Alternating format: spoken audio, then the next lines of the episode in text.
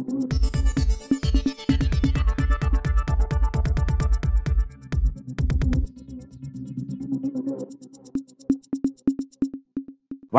இது news focus Tamil. இன்றைய நேர்காணலில் நாம் சந்திக்க இருக்கும் சிறப்பு விருந்தினர் ஓய்வு பெற்ற ஐஏஎஸ் அதிகாரி திரு பாலச்சந்திரன் ஐஏஎஸ் அவர்கள். வணக்கம் வணக்கம் அன்பு வணக்கம். சார் பிரதமர் நரேந்திர மோடி ஒவ்வொரு மாதமும் அந்த கடைசி ஞாயிற்றுக்கிழமை மனதின் குரல் அப்படின்னு ஒரு நிகழ்ச்சியில அவர் தொடர்ச்சியா பேசுவாரு. நேற்றைக்கு அதை பேசியிருக்கிறாரு. அந்த விஷயங்கள் பற்றி தான் இன்னைக்கு உங்களோட நேர்காணல். என்ன விஷயம் குறிப்பிட்டிருக்காரு அப்படின்னா மக்களுடைய நாட்டு மக்களுடைய மகிழ்ச்சிங்கிறது ரெட்டிப்பா இருக்கு அதுக்கு ரெண்டு காரணமும் குறிப்பிட்டிருக்காரு. ஒன்னு ஜி டுவெண்ட்டி மாநாடு அப்படிங்கிற விஷயமும் ரெண்டாவது சந்திராயன் மூன்று வெற்றியும் அப்படின்னு சொல்லி குறிப்பிட்டு சொல்லியிருக்காரு. மக்களுடைய மகிழ்ச்சி ரெட்டிப்பா இருக்குங்கிறாரு அதுக்கான பாசிபிள் எப்படி சார் இருக்கு? ஜி டுவெண்ட்டினால மக்களுடைய மகிழ்ச்சி எப்படி ரெட்டிப்பாகும் அவங்களுக்கு விலைவாசி குறைஞ்சிருக்கா? அல்லது இதெல்லாம் பொருட்கள்லாம் வந்து உடனடியாக வந்து கிடைக்குதா? அல்லது வேலை வாய்ப்பு கூடியிருக்கா? இதெல்லாம் தான் என்னுடைய மகிழ்ச்சியை கூட்டும். எங்கேயோ ஒரு ஜிடி நடந்து டெல்லியில் நடந்ததுன்னு சொல்லி தெரியும். அதை பற்றி சில பேர் நாங்கள் தான் இந்த உலகத்துக்கே வழிகாட்டின்னு சொல்கிறாங்கன்னு தெரியும். ஜி டுவெண்ட்டியில் வந்து இந்தியாவுக்கு கிடைச்சது சேர்மன்ஷிப் பை ரொட்டேஷன் அதாவது சில சமயம் வகுப்பில் வந்து ஒரு மானிட்டர் மானிட்டராக ஒருத்தர் போடுவாங்க கிளாஸில் அப்போ ஒரு அஞ்சு பசங்க ஏ- ஏழு பசங்களை தேர்ந்தெடுத்து நீங்கள் ஒவ்வொரு மாதமும் நீ தாண்டா மானிட்டராக இருக்கணும்னு சொல்லுவாங்க. அப்போ ஒரு குறிப்பிட்ட மாதத்தில் மானிட்டராக இருந்தது என்னை உலகத்திலேயே நான் தான் பெஸ்ட் மானிட்டர்னு பார்த்து என்னை போட்டிருக்காங்கன்னு சொல்ல முடியுமா? அது மாதிரி தான் இது. ஜி டுவெண்ட்டி இந்தியாவுடைய இவங்க அதிகாரிகள் வந்து நெகோசியேஷன் வந்து ரொம்ப நெகோஷியேட் பண்ணாங்க கடுமையாக உழைச்சாங்க. அதெல்லாம் பாராட்ட தகுந்த விஷயங்கள். ஆப்பிரிக்கன் யூனியன் வந்து இதுக்குள்ள மெம்பராக வந்து சேர்த்துருக்காங்க. அதுவும் பாராட்ட தகுந்த விஷயம். ஆனால் இந்தியாவுக்கு எந்த மதிப்பு இருந்துன்னு சொல்லி பார்த்தா சீன அதிபர் ஏன் வரல? ரஷ்ய அதிபர் ஏன் வரல? இந்தியாவை பற்றி மதிச்சிருந்தாங்கன்னா அவங்க ரெண்டு பேரும் வந்திருக்கணும்ல. அதுக்கப்புறம் அதுக்கப்புறம் என்ன சொல்றாங்கன்னா பாஜகவினர் குறிப்பிடுறாங்க அந்த ரெண்டு நாட்டினுடைய பொறுப்பாளர்களை அனுப்பி விட்டுருக்காங்க அப்படின்னு ஒரு விஷயத்த குறிப்பிடுறாங்க. ஆமாங்க ஆமாங்க. இப்போ வந்து பொறுப்பாளர்கள் அனுப்பியிருக்காங்க. இவரே சம்மந்தப்பட்டவரே வர்றதுக்கு பதிலாக ஒரு பொறுப்பாளர் வந்து அந்த அளவுக்கு மரியாதை கீழே இருக்குன்னு தான் அர்த்தம். பல சமயங்களில் வந்து அமைச்சர் வர வேண்டியிருக்கு. அதிபர்களுக்கு பல்வேறு வேலைகள் கூட இருக்கலாம் சார். அதனால வந்து. வேலை என்னைக்குமே இல்லாமல் இருக்கு. இது முக்கியமான வேலை நினைச்சா வருவாங்க. இதுவும் ஒரு வேலை தானே இப்போ முதலமைச்சர் ஒரு கூட்டத்துக்கு போக வேண்டியிருக்கு. அவர் வந்து இல்லை இந்த கூட்டத்துக்கு என்னால் வர முடியலன்னு ஒரு அமைச்சர் அனுப்புனார்னா அப்போ முதலமைச்சர் வராது ஒரு குறை தானே? அந்த கூட்டத்தை பற்றி அவருடைய அபிப்பிராயம் என்ன? நான்லாம் கண்டிப்பாக போகணும்னு தேவையில்லை. இதுக்கு ஒரு அமைச்சர் போனால் போதும் அப்படின்னு சொல்லி அவர் நினைக்கிறான்னு சொல்லி தான் அர்த்தம். அதனால வந்து இந்த ஜி டுவெண்ட்டி நடந்ததில் நான் சொன்னேன் ஆப்பிரிக்கன் யூனியன் சேர்த்தது பெரிய விஷயம். இந்த இவர் மன்மோகன் சிங் வந்து சொன்னார். இதில் வந்து இப்போ எல்லாரும் என்ன சொன்னாங்கன்னா ஒரு ரஷ்யா யுக்ரைன் யுத்தத்தை பற்றி எல்லோரும் ஏற்றுக்கொள்ளப்பட்ட வகையில் ஒரு தீர்மானம் நிறைவேற்றிட்டோம்னு சொல்லி சொல்கிறாங்கல்ல முதல்ல ஜி டுவெண்ட்டி வந்து பொருளாதாரம் பற்றி பேசுவதற்கான ஒரு குழு. இதெல்லாம் இதில் வந்து பேசியிருக்கவே கூடாது. இந்த ரஷ்யன் உக்ரைன் வாரெல்லாம் பேசியிருக்க கூடாது. ஏன்னு சொல்கிறேன் இந்த மாதிரி ஒரு போரை பற்றி பேச வந்த உடனேயே ரெண்டு நாடுகள் சம்மந்தப்பட்ட நாடுகள் வந்து யாராவது ஒருத்தங்க ஏதாவது கலாட்டா பண்ணுவாங்க. கலாட்டா பண்ணணும்னு என்ன ஆகும்னா சரி இந்த ரெசல்யூஷனே வேண்டாம்னு சொல்லிக்குவோம். அல்லது அந்த நாட்டுக்கு சார்பு சில பேர் இந்த நாட்டுக்கு சார்பு சில பேர். அதனால பாருங்கள் ஒரு வாட்டர் டவுன் ரெசல்யூஷன் வந்து பாஸ் பண்ணியிருக்காங்க. இன்னைக்கு நடந்தது வந்து. அப்போ இதில் வந்து எந்த விதமான பெ- அதை ஒரு பெரிய சாதனையாக வந்து சொல்கிறாங்க நாங்கள் அப்படி காமன் கன்சென்சுவல் இது ரெசல்யூஷன் ஒன்று கொண்டு வந்துட்டோம். அப்படின்னு ரொம்ப பெரிய சாதனையா வந்து சொல்கிறார் அப்படிலாம் அதே மாதிரி கிளைமேட் சேஞ்ச் இதுக்கெல்லாம் வந்து சுற்றுப்புற சூழலுக்குன்னு தனியாக இருக்கிற இடத்துல பாரிஸ் மாநாடு நடந்தது. அந்த மாதிரி இடங்களில் தீவிரமாக விவாதிக்கப்பட வேண்டிய விஷயங்கள் இங்கே வந்து இவங்க வந்து பேசுறதுங்கிறது வந்து பேசலாம். எதை பற்றி வேணாலும் பேசலாம். ஆனால் இங்கே இதை பற்றி தான் பேசணும்னு சொல்லி ஏற்கனவே ஒரு அப்ரோச் இருந்தது. அதுதான் நல்ல அப்ரோச் இங்கே வணிகத்தை பற்றி மட்டும்தான் பேசணும். நரசிம்மராவ் வந்து ஒரு யூஎஸ் ரிலேஷன் வந்து ரொம்ப மோசமாக இருந்தது நம்ம கூட. இவர் வந்து போனார். போன போது அது ஒரு நல்ல அழகான கார்ட்டூன் போட்டிருந்தாங்க. இவர் போ- இவர் போனபோது பில் கிளின்டன் வந்து நல்ல சால்வ் ரெடியாக வச்சுக்கிட்டு இருக்காரு. இந்தியாவை இதில் ஃபயர் பண்ணணும் அதில் ஃபயர் பண்ணணும்னு சொல்லி. அப்போது முதல்ல அமெரிக்க தொழிலதிபர்கள் போய் நரசிம்மன் வந்து மீட் பண்ணார். முதல் நாள் கம்ப்ளீட்டாக தொழிலதிபர் மீட் பண்ணி உங்களுக்கு தொழில் செய்கிறதுக்கு என்னென்னலாம் நாங்கள் செய்ய முடியும்? எங்கள் நாட்டில் வசதி பண்ணி கொடுக்க முடியும்? அப்படிங்கிறத பற்றி பேசிகிட்டு இருந்தார். அந்நேரம் வந்து டைம்ஸ் ஆஃப் இந்தியாவில் கார்ட்டூன் போட்டிருந்தாங்க. நரசிம்மராவ் தொழிலதிபர் கூட தான் பேசிகிட்டு இருக்காரு. பில் கிளின்டன் வெளியில் வந்து நிற்கிறாரு நரசிம்மராவ் சொல்றாரு பில் கொஞ்சம் வெயிட் பண்ணுங்க நான் இதெல்லாம் முடிச்சுக்கிறேன் அப்படிங்கிறார். அப்படின்னு ஒரு கார்ட்டூன் போட்டிருந்தாங்க. அது வாணிகம் எந்த அளவுக்கு முக்கியம் அப்படிங்கிறதுக்கு ஒரு நல்ல உதாரணம். இந்தியாவுக்கும் பாகிஸ்தானுக்கு இடையில இன்னைக்கு எப்படிப்பட்ட தகராறு இருக்குன்னா இந்தியாவுடைய வெங்காயத்தை வந்து பாகிஸ்தான் வாங்கணும்னா இந்தியா துபாய்க்கு அனுப்புறதுக்கு அப்புறம் துபாயில இருந்து வாங்குறாங்க. அப்போ துபாய்க்கு அனுப்புறதுல இந்தியாவுடைய லாபம் ப்ளஸ் துபாயில இருந்து பாகிஸ்தான் வர்றதுக்கான செலவு இதெல்லாம் சேர்ந்து கொடுத்துக்கிட்டு இருக்காங்க. இப்போ இதே வந்து நேரடி வணிக தொடர்பு வந்துருச்சுன்னா இந்தியாவும் பாகிஸ்தானும் வணிக தொடர்பு பெருக்கிட்டாங்கன்னா அரசியல் தலைவர்கள் வந்து சண்டை போடணும்னு சொல்லி யுத்தம் முஸ்லீம் பண்ணாங்கன்னா வணிகத்து குழுமங்கள் வந்து ரெண்டு பக்கம் என்ன சொல்லுவோம் ஏன் ஏன் அனாவசியம் எங்கள் பிசினஸை கெடுக்கிறாரு இதில் தேவையில்லாத சண்டையில் ஏன் போடுறேன்னு சொல்லி வருவாங்க. அதனால் வணிக தொடர்புகள் அந்த அளவுக்கு முக்கியமானது. அதனால ஜி டுவெண்ட்டி மாநாடே வந்து துவக்கப்பட்டது. இப்போ மறுபடியும் அதில் வந்து எல்லா விதமான ரெசல்யூஷனையும் பாஸ் பண்ணி இதை சாதனை அப்படின்னு சொல்லிக்கிறது வந்து அவ்வளோ பொருத்தமானதாக தெரியல. மோடி ஒரு விஷயத்தை குறிப்பிட்டுறாரு அதாவது இந்தியா மத்திய கிழக்கு நாடுகள் ஐரோப்பா. இந்த ஸ்ட்ரெச்ல இந்த வழித்தடத்துல ஒரு பொருளாதார வழித்தடத்தை அடித்தளத்தை வந்து உருவாக்கி இருக்கு இந்த மாநாடு. அது வந்து நம்மளோட வெற்றி அப்படின்னு குறிப்பிட்டாரு நூற்றாண்டுக்கான அடித்தளமா அது இருக்கும் குறிப்பிட்டாரு அது எப்படி பாக்குறீங்க சார்? இன்னைக்கு வந்து சீனாவுடைய வளர்ச்சி வந்து மேற்கத்திய நாடுகளுக்கு வந்து கவலை தருது. அதனால அதுக்கு ஆல்டர்னேட்டிவா யாராவது வரனா கொம்பு செய்ய விடுறதுக்கு ரெடியா இருக்காங்க. நம்ம அதுக்கு ஆல்டர்னேட்டிவ்னு சொல்லி நமக்கு வந்து கொம்பு செய்ய விடுறதுக்கு ரெடியா இருக்கு நம்ம அதை பயன்படுத்திக்கணும். ஏன்னா சீனா வந்து ஒரு ரூட் இதே மாதிரி போட்டாங்க செல்க் ரூட் போட்டிருக்காங்க. அதில் நம்ம சேரலை அந்த நேரத்தில். அதில் வந்து பல சுற்றியுள்ள பல நாடுகள் அதில் சேர்ந்திருக்காங்கிறதையும் நம்ம வந்து கவனத்தில் வைக்கணும். பாகிஸ்தான் ஆக்குபைடு காஷ்மீரில் நம்ம பகுதியில் ஒரு நிலப்பரப்பை வந்து பாகிஸ்தான் அவங்களுக்கு வந்து பெர்மனன்ட் லீஸில் கொடுத்துருக்காங்க. இந்த கடத்தேங்காய் எடுத்து வழிப்பிள்ளையர் குடைச்ச மாதிரி கொடுத்துருக்காங்க சைனாவுக்கு. இப்படியெல்லாம் நடந்துகிட்டு இருக்கும்போது சைனாவுடைய இன்ஃப்ளூயன்ஸை குறைக்கணுங்கிறதுக்காக மேற்கத்திய நாடுகள் வந்து இந்த ஒரு ப்ரப்போசலை வந்து நல்ல ப்ரப்போசல் சொல்லி வரவேற்றிருக்கிறாரு இது வரவேற்றால் மட்டும் போதாது இந்த ரூட்டில் வியாபாரம் வந்து அதிகமாக நடக்கணும். அது எந்த அளவுக்கு நடக்கும்? அப்படிங்கிறத பொறுத்து தான் இதனுடைய வெற்றி தோல்வி தீர்மானிக்கப்படும். இது வந்து ஒரு போட்டி பொறாமை நிறைந்த உலகில் இது தவிர்க்க முடியாததா இன்னைக்கு இருக்கு. பெஸ்ட் வந்து என்னன்னா ரெண்டு ஆசிய ஜெயன்ஸ்னு சொல்லுவாங்க. இந்தியாவையும் சைனாவையும். இவங்க ரெண்டு பேரும் ஒன்று சேர்ந்துட்டாங்கன்னா அப்புறம் உலகத்தில் இவங்க தான் லீடராக இருப்பாங்க. அதுக்கு இன்னும் பல தூரம் நம்ம பயணிக்க வேண்டியிருக்கு. அதுக்கிடையில் இதெல்லாம் வந்து சீனா ஒன்று செஞ்சுன்னா பதிலுக்கு இந்தியா ஒன்று செய்யணுங்கிற மாதிரி செஞ்சுருக்கோம். இதில் வந்து இந்தியா வந்து புத்திசாலித்தனமாக தான் நிச்சயமாக செயலாற்றிருக்காங்க. மத்திய கிழக்கு நாடுகளையும் ஐரோப்பிய நாடுகளையும் வந்து சேர்க்கணும்னு சொல்லி முயற்சி பண்ணிட்டு இருக்காங்க இந்த இந்த முயற்சி பெருமளவிற்கு வெற்றி பெறுவது என்பது பல்வேறு காரணங்களை பொறுத்து இருக்குது அதாவது இப்போ இந்த ரூட்ல வர்றதுனால காஸ்ட் கம்மியாகுமா? வியாபாரிக்கு அதுதான் அடிப்படை நோக்கம். காஸ்ட் கம்மியாகுமா? அப்படி காஸ்ட் கம்மியாகலன்னா இந்த ரூட்ல கன்செஷன் கொடுப்பாங்களா? டியூட்டி இதிலெல்லாம் கன்செஷன் கொடுப்பாங்களா? இது மாதிரி பல விஷயங்கள் இருக்கு. எல்லா விஷயத்தையுமே பகுத்து ஆராய்ஞ்சு சரியாக செயல்பட்டால் இந்த நாடுகளிடையே கன்சென்சஸ் வந்ததுன்னா ஒருங்கிணைந்த உண- இது ஒற்றுமை உணர்வு வந்ததுன்னா இது வந்து ச- வெற்றிகரமா இருக்கும். இன்னைக்கு வந்து இந்த சீனாவுக்கு எதிராக இந்தியாவை கொம்பு சீவி விடுறதுக்காக பல்வேறு நாடுகள் செய்யக்கூடிய ஒரு விஷயம் அப்படின்னு இந்த விஷயத்தை நீங்க குறிப்பிடுறீங்க. சீனாவும் நம்மளும் வந்து பாத்தீங்கன்னா மக்கள் தொகையில ஏறத்தாழ ஈக்குவலா இருக்கும். இந்தியா வந்து முன்னேறிச்சு அப்படின்னு கூட சொல்லி சொல்றாங்க. அந்த புள்ளிவர்கள் இன்னும் வெளியே வரல அஹ் குறிப்பிடுறாங்க அப்படின்னு. பட் ஆனா வந்து இப்ப சீனாவோட வளர்ச்சியோட இந்தியாவோட வளர்ச்சி ஒப்பிட முடியுமா? ரெண்டு பேத்துக்குமான அந்த வளர்ச்சி ஏன் வளர்ச்சி எப்படி இருக்கு அப்படிங்கிற விஷயத்த. முடியாது ஒப்பிட முடியாது. சீனா வந்து இன்னைக்கு வந்து உலகத்தின் முதல் வல்லரசாக இருக்கு. ரெண்டாவது வல்லரசா இருக்கு இன்னைக்கு. முதல் வல்லரசு ஆயிரும்னு சொல்லி அமெரிக்கா பயந்துகிட்டு இருக்காங்க. அந்த அளவுக்கு அவங்க வளர்ந்துருக்காங்க. நம்ம வந்து ரீஜனல் பவர் அப்படிங்கிற அளவில் நம்ம வந்து வளர்ந்துருக்கோம். அந்த வளர்ச்சிக்கு இடையில குறுக்கு சால் ஓட்டுறதுக்கு வந்து அமெரிக்கா போன்ற நட்பு நாடுகள் என்று கூறப்படுகிற நாடுகளே இடையில இடையில் நமக்கு பிரேக் போட்டுக்கிட்டே இருக்காங்க. சீனாவுடைய வளர்ச்சியை எதனால யாராலையும் தடுத்து நிப்பாட்ட முடியலன்னா க- ஒரு டிக்டேட்டர்ஷிப் உள்ள ஒரு நாட்டில் வந்து டிசென்ட் கிடையாது. அந்த அதை பயன்படுத்தி அவங்க வந்து மக்கள் நன்மைக்காக அவங்க பல காரியம் செஞ்சாங்க. பொதுவான மக்களுடைய வாழ்க்கை தரம் உயரணும். நான் ஒரு மினிஸ்டருக்கு தனி செயலராக இருந்தபோது நாங்கள் சீனாவுக்கு போயிருந்தோம். அப்போ ஒரு கிராமத்தை பார்க்கணும்னு சொல்லி அந்த மினிஸ்டர் வந்து ஆசைப்பட்டார். அவர் விவசாய பின்புலத்தை சேர்ந்தவர். அந்த கிராமத்தில் போய் பார்க்கும்போது எங்களுக்கு உண்மையிலேயே ரொம்ப அதிசயமாக இருந்தது. அந்த அளவுக்கு சாலை வசதிகள் இருக்குது உள்கட்டமைப்பு வந்து நல்லா இருக்குது அதனால வந்து ப்ரொடியூஸ் பண்ணுறது வந்து அவங்க நேரடியாக எளிமையாக சாலை சாலைகள் வழியாக பயணித்து அங்கே போய் வித்துற முடியும். இப்போ நம்ம ஊரில் பாருங்கள் இந்த பெரிய குளம் உத்தமபாளையம் இந்த மாதிரி இடத்துல அக்ரிகல்ச்சரல் லேண்ட் வந்து நிறைய இருக்குது ஆனால் அவங்களுக்கு ரொம்ப நாளாக வந்து சிங்கிள் வே ட்ராக் தான் இருந்தது. ஒற்றை வழி ஒற்றையடி ஒற்றை வழி பாதை தான் இருந்தது. பக்கா ரோடு தான் தார் போட்ட ரோடு தான். ஆனால் அவங்களுக்கு வந்து அவங்களுடைய ப்ரொடியூஸ் வந்து விற்கிறதுக்கான வசதி வாய்ப்பு கம்மியாக இருக்கும் பொழுது இடைத்தரகர்கள் அங்கே வந்துடுறாங்க. இந்த இடைத்தரகர்கள் தான் பெரும்பாலான லாபத்தை சம்பாதிச்சுட்டு போயிடுறாங்க. இந்த மாதிரி நம்ம நாட்டுடைய பல பகுதிகளில் உற்பத்தி கேந்திரம்னு சொல்லுவோம். ப்ரொடக்ஷன் சென்டர் அந்த ப்ரொடக்ஷன் சென்டருக்கு வந்து இன்ஃப்ராஸ்ட்ரக்சர் ஃபெசிலிட்டி வந்து கம்மியாக இருக்கிற நிலைமை வந்து இருக்கிறது.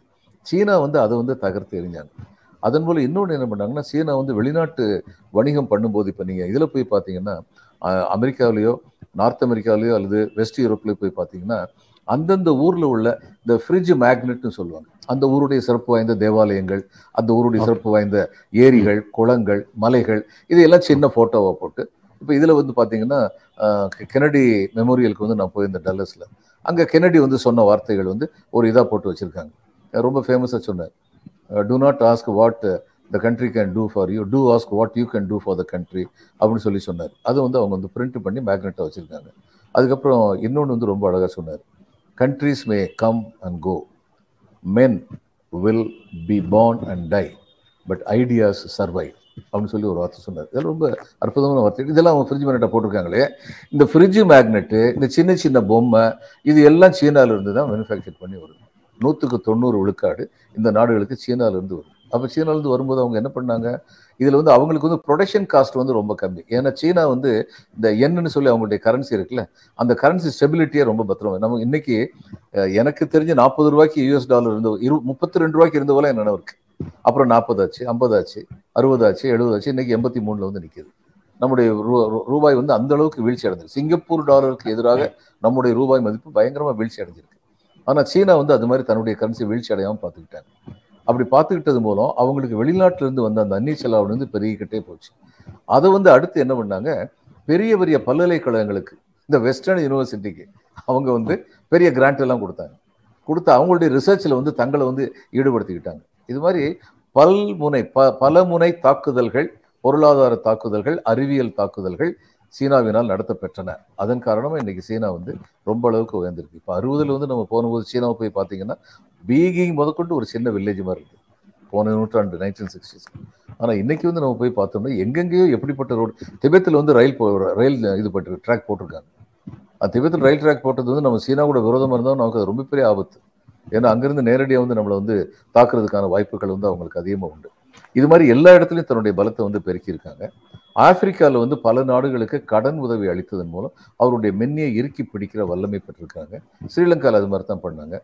இந்த அளவுக்கு பொருளாதார வலிமை நமக்கு இல்லை என்றால் இன்னைக்கு உள்ள டிப்ளமசி வந்து மிலிட்டரி டிப்ளமசிலாம் கிடையாது. எக்கனாமிக் டிப்ளமசி தான். பொருளாதார வலிமை அந்த அளவுக்கு இல்லாத போது நாம் சீன அளவிற்கு இல்லை என்பதுதான் பொருள். இப்போ எல்லாரும் வள்ளுவர் சொன்னது அருளிலார்க்கு எவ்வுலகம் இல்லைன்னு சொன்னதை எல்லாரும் தெரிஞ்சு வச்சுருக்கோம். ஆனால் அவர் சொன்ன முதல் வார்த்தை பொருளிலார்க்கு இவ்வுலகு இல்லை. அதுதான் சொன்னார். பொருளாதாரம் அந்த அளவுக்கு தேவை அப்படிங்கிறது வள்ளுவர் சொன்னார். வள்ளுவத்தையே நம்ம சரியா புரிஞ்சுக்கிடும் எப்பொருள் யார் யார் வாய் கேட்பினும் அப்பொருள் மெய்ப்பொருள் காண்பது அறிவுன்னு சொன்னாரு. அவருடைய குரல்லே கூட இன்னும் நம்ம மெய்ப்பொருள் காணலை. எண்ணென்ப ஏன எழுத்தென்ப இவ்விரண்டும் கண்ணென்ப வாழும் உயிருக்குன்னு சொன்னாரு. இன்னைக்கு வரைக்கும் உரையாசிரியர்கள் என்ன எழுதியிருக்காங்க? எண் கணிதம். எழுத்து எழுத படிக்க தெரியாது இந்த கணிதமும் எழுத படிக்க தெரியும் அது வந்து மனிதர்களுக்கு கண் போன்றதுன்னு சொல்கிறாங்க ஆனால் வள்ளுவர் அதை சொல்ல ஏன்? கணிதத்தை அடிப்படையாக கொண்ட பொருளாதாரம் எழுத்து எழுத்தை அடிப்படையாக கொண்ட இலக்கியம் இந்த ரெண்டும் மனிதர்களுக்கு வந்து முக்கியமாக இருக்கணும் அப்படின்னு சொல்லி சொன்னார். இன்னைக்கு சீனா வந்து அவங்களுடைய பொருள் இது வந்து கலாச்சாரம் வந்து ஐயாயிரம் ஆண்டு பழமையானதுன்னு சொல்லி அவங்க சொல்கிறாங்க நமக்கு நம்ம அதே மாதிரி சொல்ல முடியும். நம்முடைய கலாச்சாரத்தை. பொருளாதாரம் இந்த அளவுக்கு உயர்ந்திருக்கிறதுனால சீனா வந்து இன்னைக்கு முன்னிலை வகிக்குது. சீனா கூட உடனடியாக ஒரு போர் ஏற்படுத்துவதோ அல்லது அவர்களுடன் ஒரு பொருளாதார யுத்தம் நடத்துவது என்பதோ உடனடியாக நமக்கு சாத்தியமில்லை. அப்பதான் உண்டு ரொம்ப அருமையா சீனாக்கும் இந்தியாவுக்குமான அந்த பொருளாதார வேறுபாடு எப்படி இருக்கு அப்படிங்கிற விஷயத்த ரொம்ப வலிமையா அழகா சொல்லியிருக்கீங்க சார். அடுத்ததா வந்து பிரதமர் நரேந்திர மோடி அந்த மனதின் குரல் நிகழ்ச்சியில் அவர் பேசுறாரு. அடுத்த ஒரு விஷயத்தை குறிப்பிட்டாரு இந்தியாவுக்கு பல்வேறு வெளிநாட்டு ப சுற்றுலாவாசிகள் வந்து பலர் வராங்க. அதுக்கான காரணம் வந்து இந்தியாவில் இருக்கக்கூடிய பன்முகத்தன்மையும் இங்க இருக்கக்கூடிய கலாச்சாரம் அப்படிங்கிற விஷயத்தை குறிப்பிட்டாரு அதை காண்பதற்காக பலர் வந்து வந்து போறாங்க. அதோட எண்ணிக்கை ரொம்ப அதிகரிக்கு சுற்றுலாத்துறை வளர்ச்சி ரொம்ப பெரிய இருக்குன்னு குறிப்பிட்டாரு இவர் இப்படி சொல்லக்கூடிய ஒரே இதே நேரத்துல தான் அண்மையில வெளிநாடுகள் குறிப்பா யூஎஸ் எல்லாம் போன்ற இடத்துல வந்து இந்தியாவில் சிறுபான்மையினருக்கான பாதுகாப்பு இல்லை அப்படிங்கிற ஒரு விஷயத்த குறிப்பிடுறாங்க. ஊடகத்துக்கான சுதந்திரம் வந்து நூறுக்கும் மேற்பட்ட இடங்கள்ல போயிடுச்சு இந்தியா அப்படின்னு சொல்லி இந்தியா கடுமை விமர்சனங்கள் வெளிநாட்டுல பண்றாங்க. பட் இந்த இடத்துல மோடி வந்து அதை கான்ட்ரவர்சியான ஒரு கருத்துல முன்வைக்கிறாரு எப்படி பாக்குறீங்க யதார்த்த நிலையை? சத்தம் போட்டு பொய் சொல்றதுல நம்முடைய பிரதம மந்திரி மிஞ்சுறது கொஞ்சம் கஷ்டங்க. மணிப்பூரில் இவ்வளவு நடந்துகிட்டு இருக்கு. இந்தியாவுடைய பன்முகத்தன்மையை காப்பாற்றணும்னு ஒருத்தர் சொன்னார்னா இதில் வந்து ஹரியானாவில் என்ன நடக்குதுன்னு நமக்கெல்லாம் தெரியாதா? அல்லது எல்லா இடத்துலையும் இப்போ இந்தியில் வந்து இது பேர் வைக்கிறது திட்டங்களுக்கு பேர் வைக்கிறது சட்டங்களுக்கு பேர் வைக்கிறது இந்தியிலையும் சம்ஸ்கிருதம் பேசப்படாத மொழி. It's not a spoken language Latin மாதிரி இது ஹீப்ரூ மாதிரி அது ரொம்ப அநாகரிகமாக டெட் லாங்குவேஜ்னு சொல்லுவாங்க. நான் ப்ராக்டிசிங் லாங்குவேஜ் சொல்லலாம். நாகரிகமாக சொல்லலாம். இன்று அது பேசப்படும் மொழி இல்லை. அப்போ சம்ஸ்கிருதத்தில் எல்லாம் பேர் வச்சா? அதில் என்ன அர்த்தம் இருக்குது அப்போ இந்த ஹிந்தி பேசாத மாநிலங்களில் சொல்ல செஞ்சு போகிறவங்களுக்கு ஏன்னா ஹிந்தி வந்து பெரும்பாலும் சம்ஸ்கிருதம் பேஸ்டாக இருக்குது அவங்களுக்கு விளங்கும். மற்றவங்களுக்கு விளங்குறது கஷ்டம் தானே அப்போ பன்முகத்தன்மை இவர் எந்த அளவில் வந்து காப்பாற்றிக்கிட்டு இருக்கிறாரு? காரைக்குடிக்கு பக்கத்தில் வந்து தேவகோட்டைன்னு ஒரு சின்ன சிற்றூர் ஒன்று இருக்குது அந்த தேவகோட்டையில் வந்து இந்திய தவிர எதுவுமே தெரியாத ஒருத்தர் ஸ்டேஷன் மாஸ்டர் இருந்தார். அந்த ஊரில் உள்ள மக்களுக்கு ஆங்கிலம் கூட தெரியாது. அப்போ அவங்களுக்கு வந்து தமிழ் தெரிஞ்சவனுக்கு வந்து இவர் ஹிந்தியில் பேசி இவன் தமிழில் பேசி போகாத ஊருக்கு ஸ்டேஷனுக்கு வந்து டிக்கெட் வாங்கி கொடுத்துருவார். இதெல்லாம் ரொம்ப தவறான காரியம். அதுதான் பண்ணிக்கிட்டு இருக்காங்க இவங்க. ஒரு ஒரு ஒரு ஒரு ஒரு பக்கம் அதை பண்ணிக்கிட்டு இன்னொரு பக்கம் வந்து பன்முகத்தன்மையை தான் பார்க்கறதுக்கு தான் எல்லாரும் வர்றாங்கன்னு சொன்னால் நீங்கள் அப்போ பன்முகத்தன்மையை அழிச்சுக்கிட்டு தான் இருக்கீங்க? நீங்கள் புகழ்ற பாரதியார் இது பாரதியார் பேரில் தர்பார் ஹாலே வந்து பாரதியார் ஹால்னு சொல்லி நம்முடைய ஆளுநர் மாற்றிருக்காரு ரொம்ப பாராட்ட வேண்டிய காரியம்.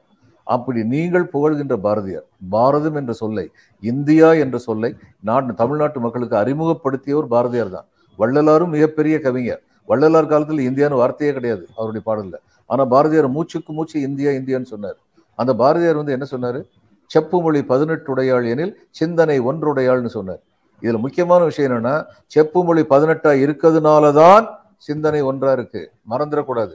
செப்பு மொழி ஒன்றுன்னு யா- கொண்டு வரதுக்கு யாரெல்லாம் முயற்சி பண்ணுறாங்களோ அவங்க தான் இந்த நாட்டுடைய சிந்தனை பதினெட்டு ஆகிறதுக்கு காரணமாக இருப்பாங்க. அவங்க தான் இந்த நாட்டுக்கு துரோகம் பண்ணுறவங்களா இருப்பாங்க. இதை மறந்துடக்கூடாது. ஆனா இவங்க வந்து இவங்களுடைய அவசரத்தை பார்த்தா இந்தி உடனடியா இந்த இந்தியா பூரா பரவ வேண்டும். முதல்ல அந்தந்த மாநில மொழியை கொடுக்க வேண்டிய மரியாதையை கொடுத்தீங்களா? இவர் பன்முகத்தன்மையை பத்தி பேசுறாரு. ஒரு சின்ன விஷயம் கேட்கிறேன் ரொம்ப கஷ்டப்பட்டு தப்பாவோ ரைட்டாவோ குரலை உச்சரிக்கிறாரு. சந்தோஷமா இருக்கு. இன்னும் தமிழ் தான் உலகத்திலே தொன்மையான மொழின்னு சொல்லி பேசுறாரு. இன்னும் சந்தோஷமா இருக்கு. உலகத்தில் உள்ள ஆறு செம்மொழிகள்ல ரெண்டு செம்மொழி இந்தியாவிலிருந்து வந்தது. சம்ஸ்கிருதமும் தமிழும் இந்தியாவிலிருந்து வந்தது. அது தவிர ஹீப்ரு இருக்குது லாட்டின் இருக்குது கிரீக் இருக்குது பர்ஷியன் இருக்குது இதெல்லாம் இருக்குது இப்போது இந்த ஆறு செம்மொழியில் ரெண்டு செம்மொழி இந்தியாவிலிருந்து வந்ததுங்கிறது இந்தியாவுக்கு பெருமை.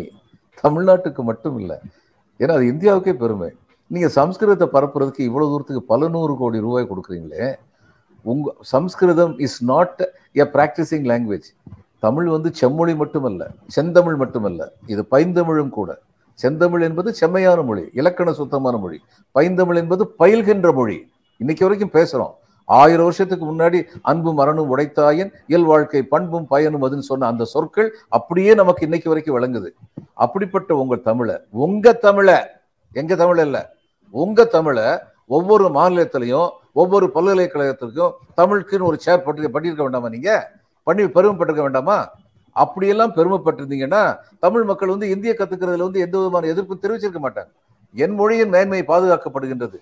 என் இன்னொரு சகோதர மொழியை நான் கற்றுக்கொள்கிறேன்னு சொல்லி முன் வந்திருப்பாங்க. நீங்க பேசுறது ஒண்ணு செய்யறது ஒண்ணா இருக்கீங்க தமிழை நசுக்கிறீங்க. செம்மொழிக்கு வந்து முதல்ல கட்டடம் கட்டுறதுக்கே இத்தனை வருஷம் ஆச்சு செம்மொழி நிலையம் வச்சிருக்கிறதுல வந்து இன்ஸ்டியூட்டுக்கு வந்து. இதுதான் உண்மையான நிலவரம். அப்படிங்கும்போது இவர் பன்முகத்தன்மையை பத்தி பேசுறது கொஞ்சம் விளையாட்டா இருக்கு. சார் இப்ப இந்த மொழி சார்ந்து பாஜக நிலைப்பாடு அவங்களோட சிந்தனைகள் எப்படின்னு நீங்க சொன்னீங்க. இதோட யதார்த்த நிலையெல்லாம் முழுமையா தெரிஞ்சுக்கிட்டு தான் அவங்க இப்படி நடத்துக்கிறாங்களா அல்லது வந்து எல்லாத்தையும் தெரியாம அவங்களோட ஒரு புரிதலற்ற நிலையில தான் தொடர்ச்சியா இந்த மாதிரி இந்தி திணிப்பு போன்ற விஷயங்கள் வந்து அடமட்டா இருக்காங்களா? தெரியாம செய்யறாங்கன்னு இவர் எப்படி உலகின் தொன்மையான மொழி தமிழ்னு சொல்றாரு? தெரிஞ்சுதானே சொல்றாங்க. நிச்சயமா தெரிஞ்சிருக்கு. தெரிஞ்சதுக்கு அப்புறம் தான் அதுல தான் இவங்களுக்கு எரிச்சல் வருதுன்னு நினைக்கிறேன். உலகத்துடைய தொன்மையான மொழி வந்து இந்தியா இல்லாமல் போச்சுன்னு ஒரு எரிச்சல் படுறாங்களும் தெரியாது. பிரிட்டிஷ் காலத்தில் கரன்சி நோட் அடிச்சாங்கல்ல இன்னைக்கு கரன்சி நோட்டு பாருங்க பதினாலு மொழி இருக்கும். பிரிட்டிஷ்காரன் காலத்தில் எட்டு மொழி ஒன்பது மொழி வந்துச்சு. அதில் இந்தியே கிடையாது. அதனால வந்து இந்தி இன்னைக்கு பேசக்கூடாதுன்னு இல்லை. நம்முடைய நாட்டு எந்த மொழியும் நம்ம வந்து மதிக்கணும். அதுதான் சரி. ஆனால் எல்லா மொழியும் மதிக்கணும்னு அவங்களுக்கு சொல்லிக் கொடுக்க வேண்டிய கட்டாயத்தில் இருக்கும். அவங்களுக்கு நல்லா தெரியும். பாரதிய ஜனதா கட்சிக்காரங்களுக்கு நல்லா தெரியும். இது வந்து இந்த மாதிரி திணிக்கிறது வந்து முந்தி ஒரு காலத்தில் இந்திய எதிர்த்தது தமிழ்நாடு மட்டும்தாங்க. இன்றைக்கி ஏன் கர்நாடகா எதுக்குது? ஏன் பெங்கால் எதுக்குது? ஏன் மகாராஷ்டிரா எதுக்குது? ஏன்னா நம்ம வந்து உணர்வுபூர்வம் மட்டும்தான் எதிர்த்தோம். என் மொழிக்கு உரிய அங்கீகாரம் இல்லையேன்னு. ஆனால் இன்னைக்கு அவங்க என்ன பார்க்குறாங்க இப்படி இந்தியை வளர்த்து விட்டா இந்தி மொழியை மட்டும் வளர்த்தா there will be economic hardships to those speaking other languages அதை இன்னைக்கு அவங்க உணர்றாங்க. எல்லாத்துக்கும் அடிநாதம் பொருளாதாரம் தான் அது மதமாக இருக்கட்டும் அரசியலாக இருக்கட்டும் இலக்கியமாக இருக்கட்டும் எல்லாத்துக்குமே வந்து அடிநாதம் வந்து பொருளாதாரம் தான். பொருளாதாரம் இல்லாத வறுமை குன்றிய நிலையில்தான் சங்க புலவர்கள் மன்னர்களை சேர்ந்து பாடினார்கள். கையது கொண்டு மெய்யது ஒத்தி காலது கொண்டு மேலது வழி பேழையுள் இருக்கும் பாம்பன் உயிர்க்கும் ஏழையாளனை கண்டனம் எனுமேன்னு சொல்லி தன்னுடைய வறுமை பற்றி ஒரு புலவர் பாடினார். அதனால எல்லாத்துக்கும் அடிப்படை பொருளாதாரம் தான். ஏன் இன்னைக்கு கோயிலில் வந்து ஒரு குறிப்பிட்ட சமூகத்தரும் மற்றவங்க அர்ச்சகர் ஆகக்கூடாதுன்னு சொல்றாங்க? ஏன்? அதில் உள்ள பொருளாதார வலிமை தான் அதனால வந்து மொழி என்பது இது பிரிட்டன் இங்கிலீஷே இன்னைக்கு வந்து இவ்வளவு பெருசா இருக்கு? It's a commercial language of the world உலகின் வணிக மொழி. அந்த வணிக மொழிக்கான அந்தஸ்து வந்து நம்ம நாட்டில் சில மொழிகளுக்கு இருக்கு. த- தமிழுக்கு இருக்கு தெலுங்குக்கு இருக்கு. ஏன்னா தமிழர்களும் தெலுங்கர்களும் உலகின் அனைத்து பகுதிகளிலும் இருக்கின்றார்கள். அப்போ அங்கே உள்ளவங்களுக்கு வந்து டிமாண்ட் இருந்து இங்கே உள்ளவங்க சப்ளை செய்ய முடியும்னா நெட்டில் வந்து இன்டர்நெட்டில் நேரடியாக தமிழ்லையும் தெலுங்குலையும் வெப்சைட் போட்டு பண்ணாங்கன்னா ஆங்கிலம் படிக்காத நம்முடைய விவசாயி நேரடியாக விவசாயம் பண்ணிடுவார். இது எல்லாமே பண்ண முடியும். இதுக்கெல்லாம் ஏன் வசதி பண்ணி கொடுக்கல? தமிழுடைய வளர்ச்சி தமிழர்களுடைய வளர்ச்சி தெலுங்குடைய வளர்ச்சி தெலுங்கர்களுடைய வளர்ச்சி வந்து இந்த நாட்டுடைய வளர்ச்சி. அதை அவங்க புரிஞ்சுக்கணும். அதை புரிஞ்சுக்காம நம்மளை நசுக்கிறது மூலம் நம்மளை நம்மளை யாரும் நசிக்க முடியாது. என்னென்னமோ பண்ணி பார்த்தாலும் சரி சவுத்தில் உள்ளவங்க வந்து அவ்வளோ ஈஸியாக நசுங்க மாட்டாங்க. இதுதான் உண்மை. இந்த உண்மையை பாஜக உணர்ந்திருக்கும் நான் நினைக்கிறேன் சார். அஹ் என்னோட அடுத்த கேள்வி அவர் என்ன விஷயத்தை குறிப்பிடுறாருன்னா மகாத்மா காந்தியினுடைய நினைவிடத்துல அனைத்து தலைவர்களும் வந்து மரியாதை செலுத்தினாங்க. அது வந்து மகாத்மா காந்தியோட சிந்தனை கிடைச்ச வெற்றி அப்படின்னு ஒரு குறிப்பிட்டிருக்காரு. மகாத்மாவுடைய புகழ் வந்து ஓங்குக வாழ்க அப்படின்னு அவர் பேசுறாரு. இந்த அந்த மனதின் குரல் நிகழ்ச்சியில பேசுறாரு. வரக்கூடிய அக்டோபர் ஒன்னு இப்ப காந்தி ஜெயந்தி முன் முன்பு வந்து அவர் என்ன விஷயத்தை திட்டமிட்டாருன்னா மிகப்பெரிய ஒரு தூய்மை திட்டத்தை தூய்மை இந்தியாங்கிற ஒரு மிகப்பெரிய திட்டத்தை துவக்கிறதுக்காக விஷயத்தை வந்து முன்மொழிஞ்சிருக்காரு மகாத்மா காந்தியோட புகழை எப்படி திடீர்னு பிரதமர் நரேந்திர மோடி ரொம்ப தூக்கி பிடிக்கிறாரு பாஜக தூக்கி பிடிக்குது அதுக்கு பின்பு இருக்கிற அரசியல் என்னன்னு பாக்குறேன் இவங்க முதல்ல கோட்ஸையும் தேசிய தேசபக்தன்னு சொன்னாங்க. வெளிப்படையாக சொன்னாங்க. கோட்ஸே தேசபக்தன்னு சொன்னாங்க. இப்போ வந்து மகாத்மா காந்தி தூக்கி பிடிக்கிறாங்க அப்படின்னா இவர் இல்லாமல் வியாபாரம் பண்ண முடியாதுன்னு கண்டுக்கிட்டாங்க அதனால் இவர் இவர் நாங்கள் ரொம்ப நல்லவராக வச்சுருக்கோம். அவர் ரொம்ப பெரிய மகானான்னு சொல்கிறோன்னு சொல்லி மகாத்மா காந்தியை வந்து மதிக்கிற மக்கள்கிட்ட சொல்லி ஓட்டு வாங்கலான்னு பார்க்குறாங்க இவங்களுக்கும் மகாத்மா காந்தி கொள்கைக்கும் சம்பந்தமே கிடையாது. ஆர்எஸ்எஸ் வந்து பல ஆண்டுகளாக தேசிய கொடியை தங்களுடைய அலுவலகத்தில் ஏற்றுனது கிடையாது. அவங்களுடைய காவி கொடியை தவிர தேசிய கொடியை ஏற்றுனது கிடையாது. ஏன்னா தேசிய கொடியில் வந்து இது இருக்குது பச்சை இருக்குல்ல அது வந்து முஸ்லீம்கள் வண்ணம்னு சொல்லி இவங்கள டிசைட் பண்ணிட்டாங்க. அதில் சக்கரம் இருக்குல்ல அது புத்திசத்தை குறிக்குது அப்படின்ட்டாங்க. அப்படியே இருக்குன்னு வச்சுக்கோம் அதுக்கு இந்த பச்சையாக இருக்கிறதுக்கு வந்து இந்த நாட்டின் ப வளமை அப்படின்னு சொல்லுவாங்க.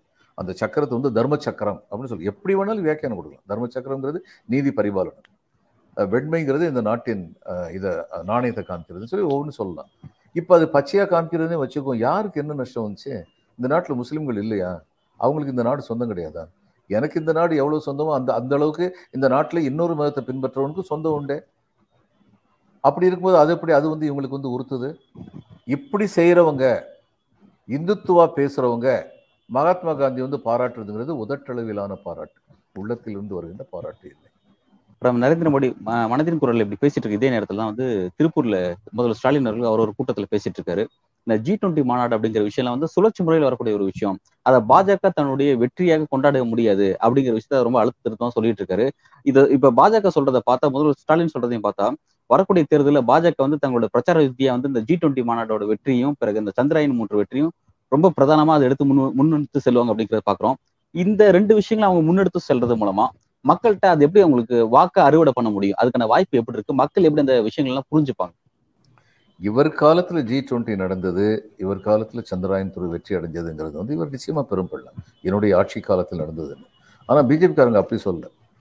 இவர் நரேந்திர மோடியுடைய ஆட்சி காலத்தில் சந்திராயன் த்ரீ மூன்று வெற்றி கண்டதுன்னு சொல்லல. நரேந்திர மோடியினால் தான் வெற்றி கண்டதுன்னு சொல்றாங்க. இப்ப நரேந்திர மோடி இஸ்ரோவுக்கே போய் உட்காந்துருந்தார் சந்திராயன் டூ சமயத்தில். அது கவுந்துருச்சு. அப்போ அதுக்கு இவர் தான் காரணமா? ரெண்டே சேர்த்து வச்சு தானே பேசணும்.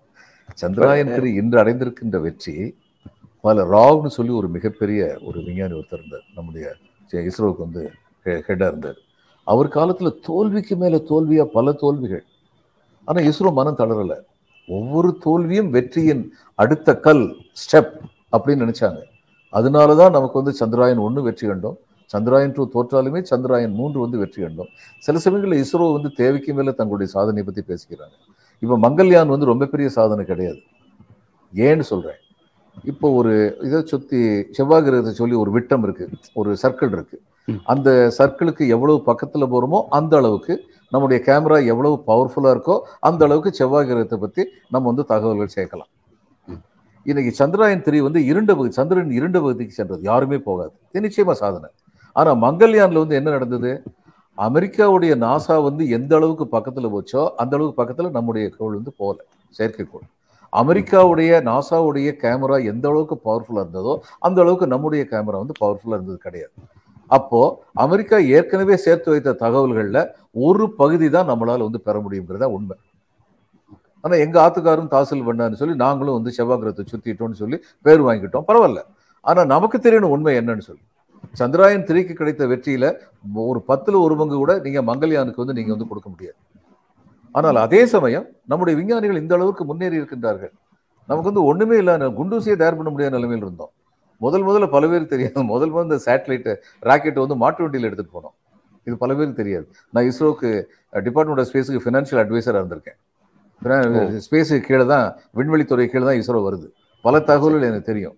அப்படியெல்லாம் இருந்தார்கள். அந்த இடர்பாடுகளை எல்லாம் மீறி நம்முடைய விஞ்ஞானிகள் சாதித்தார்கள். இந்த ஒன்பது வருஷத்தில் நடந்த சாதனை இல்லை. ஆயிரத்தி தொள்ளாயிரத்தி ஐம்பதுலேருந்து நடந்த சாதனை. இவர் வந்து அணு ஆயுத வந்து நம்முடைய விஞ்ஞானிகள் வந்து ஹோமி பாபால ஆராய்ச்சி பண்ணும்போது அது ஊக்குவித்தவர் ஜவஹர்லால் நேரு. இப்போ இந்த ஆர்டிக் இந்த மாதிரி வந்து இந்த வடதுருவம் தென்துருவம்னு சொல்லி சொல்கிறோமே அது வந்து ஒரு ஆர்டிக் கான்டினென்ட் சொல்லலாம். அங்கே வந்து இன்னும் கடல் கடல்சார் செல்வங்கள் எவ்வளவோ இருக்குது அதில் சில நாடுகள் போய் ரிசர்ச் பண்ணிகிட்டு இருந்தாங்க. அப்போ நம்முடைய விஞ்ஞானிகள் வந்து சொன்னாங்க இந்திரா காந்திட்ட மேடம் நம்மளும் இப்பயே போயிடணும் ஏன்னா நாளைக்கு இவங்க என்ன பண்ணுவாங்க? போயிட்டு அந்த இடமெல்லாம் தங்களுன்னு சொல்லி காலனைஸ் பண்ணிடுவாங்க அங்க உள்ள சொத்துக்கள் அத்தனை பேரும் அவங்களுக்கு போயிடும் உடனடியாக இந்திரா காந்தி அதை ஆமோதித்தார். எத்தனை பேருக்கு தெரியும்? ஆர்டிக் ரீஜனில் வந்து வருஷத்துல ஆறு மாதம் நம்முடைய விஞ்ஞானிகள் அந்த கடுங்குளிரில் போய் பணிபுரிஞ்சுக்கிட்டு இருக்காங்க. அதுக்கு இணை செயலாளர் இருக்க ஐஏஎஸ் அதிகாரி ஒரு தரமாவது கண்டிப்பாக போகணும். பிரபதாசன் எங்களுடைய மேற்கு வந்து சேர்ந்த ஒரு ஐஏஎஸ் அதிகாரி போயிட்டு திரும்பி வந்து எங்கிட்ட அந்த விவரத்தை சொல்லும்போது அவ்வளவு ஆனந்தமா இருந்தது. எத்தகைய இடர்பாடுகளுக்கு மத்தியில் நம்முடைய விஞ்ஞானிகள் வந்து வேலை பார்க்குறாங்க? அதுக்கு இனிஷியேட்டிவ் கொடுத்தது யாரு? இந்திரா காந்தி அம்மையார் கொடுத்தாங்க. உடனே இந்திரா காந்தி அம்மையார் நான் தான் ஆர்டிக் போனேன்னு சொல்லி சொல்லவா? அல்லது நான் தான் இவங்களெல்லாம் டிரைவ் பண்ணிட்டு போனேன்னு சொல்லி சொல்லவா? சொன்னாங்களா? அவங்க அப்படி சொல்லலை. நாளைக்கு ஆர்டிக்கில் வந்து ஏதாவது ஒரு சாதனம் வந்து அது இவர் சொல்லிடுவார் எங்களால் தான் நடந்துச்சுன்னு சொல்லி சொல்லிடுவாங்க உண்மை என்னன்னா சந்திராயன் மூன்று என்பது பல ஆண்டு முயற்சிகளுக்கு பின்னால் கிடைத்த அருமையான பெருமையான வெற்றி. இது நம்முடைய விஞ்ஞானிகளுடைய வெற்றி. விஞ்ஞானிகள் மூலமாக நம்முடைய நாட்டுடைய வெற்றி. இந்த நேரத்தில் வந்து திரு நரேந்திர மோடி அவர்கள் பிரதம மந்திரியாக இருந்தார் என்பது அவருக்கு நிச்சயமாக பெருமை. அவ்வளவுதான் பெருமை. நல்லது சார். பல்வேறு கேள்விகளுக்கு ரொம்ப விரிவாகவும் ஆழமாகவும் உங்களோட பதிலை வழங்கியிருக்கீங்க. இந்த நேரத்தில் இணைந்தமைக்கு மிக்க நன்றி. வணக்கம் அன்பு. வணக்கம்.